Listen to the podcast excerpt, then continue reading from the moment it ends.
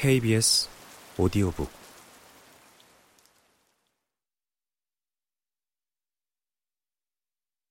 젊은 숙녀는 아주 침착하고 또박또박하게 다음과 같은 기묘한 이야기를 들려주었다. 우리 아빠는 돌아가셨어요, 홈즈 씨. 성함은 제임스 스미스이신데 옛 임페리얼 극장에서 오케스트라를 지휘하셨답니다. 엄마랑 나한테 남은 친척이라고는 렐프 스미스 삼촌밖에 없는데 삼촌은 25년 전에 아프리카로 떠난 후 소식 한 장 없었죠. 아빠가 돌아가시자 우린 빈털터리가 되고 말았어요. 그런데 어느 날 타임스지에 우리를 찾는 광고가 났다는 말을 들었죠. 우리가 얼마나 흥분했을지 짐작이 가실 거예요. 누가 우리한테 유산이라도 남긴 줄 알았으니까요. 우리는 곧바로 신문 광고에 적힌 변호사를 찾아갔어요. 거기서 신사 두 분을 만났답니다. 캐러더스 씨랑 우들리 씨였는데 남아프리카에서 살다가 잠시 귀국했다고 하시더군요. 우리 삼촌이 그분들의 친구였다는데 삼촌이 유하네스버그에서 몇 달 전 가난하게 돌아가셨다는 거예요. 삼촌이 숨을 거둘 때 우리들을 찾아서 돌봐달라고 부탁하셨다더군요. 우리에겐 그게 참 이상하게 들렸어요. 렐프 삼촌은 살아계실 때 소식 한 장 보내지 않다가 돌아가실 때가 되어서야 우리를 돌볼 생각을 했다니 말이에요. 하지만 캐러더스 씨는 이렇게 해명하더군요. 삼촌이 우리 아버지의 사망 소식을 그때 비로소 듣고 우리의 장래에 대한 책임감을 느꼈다고 말이죠. 잠깐만요. 홈즈가 말했다. 두 신사를 만난 게 언제죠? 어, 지난 12월이에요. 넉 달 전이죠. 음, 계속 말씀하세요. 우들리 씨는 아주 밉살스러워 보였어요. 상스럽고 얼굴은 살이 팅팅 쪘고 붉은 콧수염을 기른 젊은 남자였는데 머리를 이마 양쪽에 기름으로 발라 붙였더군요. 정말 꼴불견이었죠. 시릴은 내가 그런 남자를 안다는 걸 원치 않을 게 분명했어요. 아, 시릴이 연인이신가 보군요. 홈즈가 빙그레 웃으며 말했다. 젊은 숙녀는 얼굴을 붉히며 활짝 웃었다. 아, 예, 험지 씨. 시릴 모터는 전기 기사랍니다. 우리는 올 여름이 가면 결혼하려고 해요. 어, 아, 아니 이런 내가 어쩌다 그 얘기를 하게 됐지? 내가 말씀드리고 싶은 것은요. 오들리 씨가 정말 밉살스럽지만 훨씬 더 나이가 드신 캐러더스 씨는 한결 인상이 좋다는 거예요. 그분은 거무스레한 피부에 안색이 창백하고 깨끗이 면도를 한 과묵한 분인데 태도가 점잖고 환한 미소를 머금고 계셨어요. 우리 형편을 묻더니 우리가 아주 가난하다는 것을 알고 이제 열살 먹은 외동딸에게 음악을 가르쳐 달라고 제안하시더군요. 나는 어머니 곁을 떠나고 싶지 않다고 말씀드렸죠. 그러자 주말마다 집에 들러도 된다면서 1년에 100파운드를 주겠다는 것이었어요. 그건 분명 엄청난 보수였어요. 그래서 결국 수락을 하고 파넘에서 10km쯤 떨어진 7턴 농장 저택으로 내려갔어요.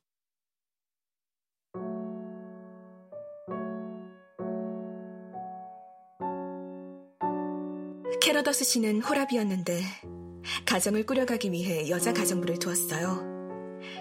그녀는 딕슨 부인인데 사람이 참 좋고 나이가 지긋해요. 외동딸은 사랑스러운 아이라서 걱정할 게 아무것도 없을 것 같았어요. 캐러더스 씨는 아주 자상하고 퍽이나 음악을 좋아했답니다.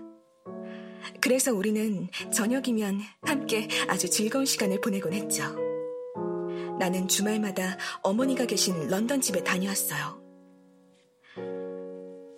행복에 금이 간 것은 빨간 코스염의 우들리 씨가 도착하면서부터였어요.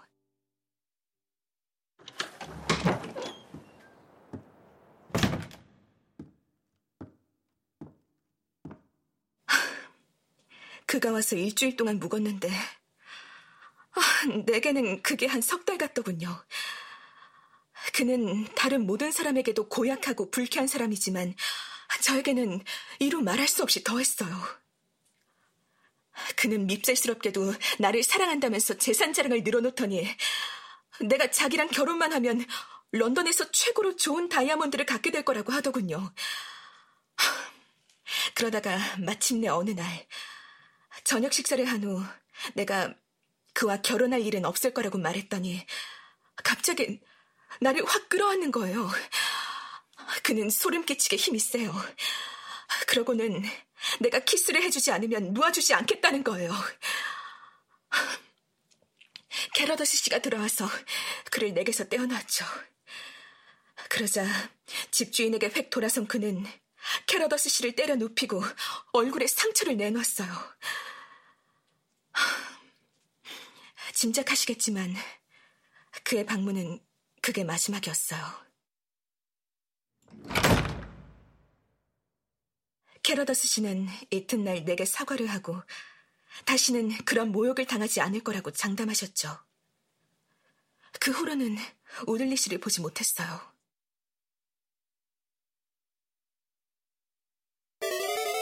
B S O D O 북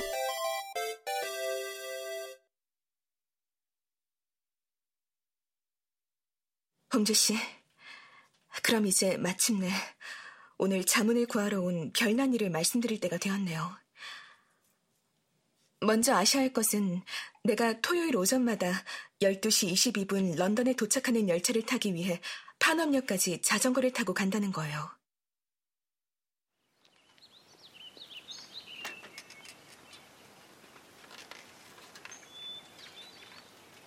칠턴 농장 저택에서 역까지 가는 큰 길은 외길이랍니다. 한 지점은 특히 샛길도 없어요. 2km에 이르는 길이 그래요. 길 한쪽은 찰링턴 히스라는 황무지이고 맞은편은 찰링턴 홀을 감싼 숲이죠. 그보다 더 한적한 길은 찾기 어려울 거예요. 크록스베리 힐 근처의 대로에 이르기 전에는 짐마차 한 대, 농부 한 명 만나기 어렵답니다. 2주일 전 그곳을 지날 때였어요. 우연히 고개를 돌려보았더니 한 200m쯤 뒤에서 한 남자가 자전거를 타고 오는 게 보였어요. 중년 남자 같았는데 짤막하고 검은 턱수염이 길렀더군요. 파넘에 이르기 전에 뒤를 돌아봤는데 그때는 사라지고 없었어요. 그래서 그 일을 더는 생각지 않았죠. 하지만 홍재 씨, 월요일에 돌아가면서 같은 길에서 같은 남자를 보았을 때 내가 얼마나 놀랐을지 짐작이 가실 거예요. 다음 토요일과 월요일에도 전과 똑같이 그런 일이 일어나자 더욱 가슴이 떨렸죠. 그는 항상 거리를 유지했어요. 나한테 치근덕거리진 않았지만 그 일은 분명 너무나 이상했어요.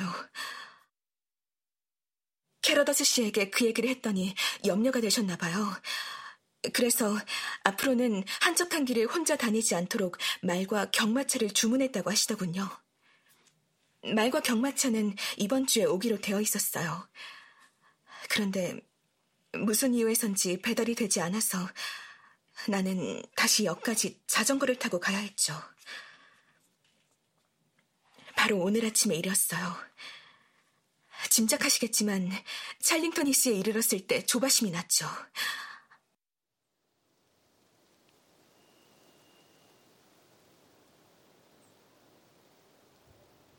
아니나 다를까. 2주 전에 그랬던 것과 똑같이 그 남자가 있었어요. 그는 항상 멀찍이 떨어져서 따라왔기 때문에 얼굴을 알아볼 수가 없었어요. 하지만 내가 아는 사람은 아니었어요. 검은 양복 차림에 천모자를 쓰고 있었죠. 그의 얼굴에서 내가 분명하게 볼 수 있었던 것은 검은 턱수염 뿐이에요. 오늘은 그래도 놀라지 않았답니다. 오히려 호기심이 치밀었어요. 그래서 그가 누군지 원하는 게 무엇인지 알아내기로 마음먹었죠. 나는 자전거 속도를 늦췄어요. 그런데 그 남자도 속도를 늦추는 거예요. 그래서 아예 자전거를 세웠는데 그 남자도 멈춰버렸어요. 그래서 나는 덫을 놓았죠. 그 길에는 급하게 꺾인 곳이 있어요. 나는 아주 빠르게 페달을 밟아 모퉁이를 돈 후 자전거를 세우고 기다렸어요. 그가 모퉁이를 돈 후 멈추지 못하고 그대로 내 곁을 지나가길 기대한 거죠. 그런데 그가 나타나지 않았어요.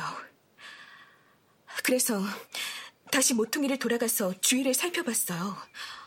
멀리까지 바라볼 수 있었는데 그 남자는 어디에도 없더군요. 그가 사라진 지점에서는 새길도 없으니 더욱 이상했어요. 홈즈가 나직이 웃으며 두 손을 비볐다. 음, 분명 이 사건은 독특한 데가 있군요. 그가 말했다. 당신이 모퉁이를 돈 후 기다렸다가 나중에 아무도 없다는 것을 알게 될 때까지 시간이 얼마나 흘렀나요? 한 2, 3분? 그렇다면 그 시간에 돌아갈 수는 없었을 텐데 옆길도 없었다고요? 네. 그럼 보행자용 오솔길이라도 있었겠군요. 아, 그 황무지 쪽에는 그런 게 있을 수 없어요. 있다면 내가 봤겠죠.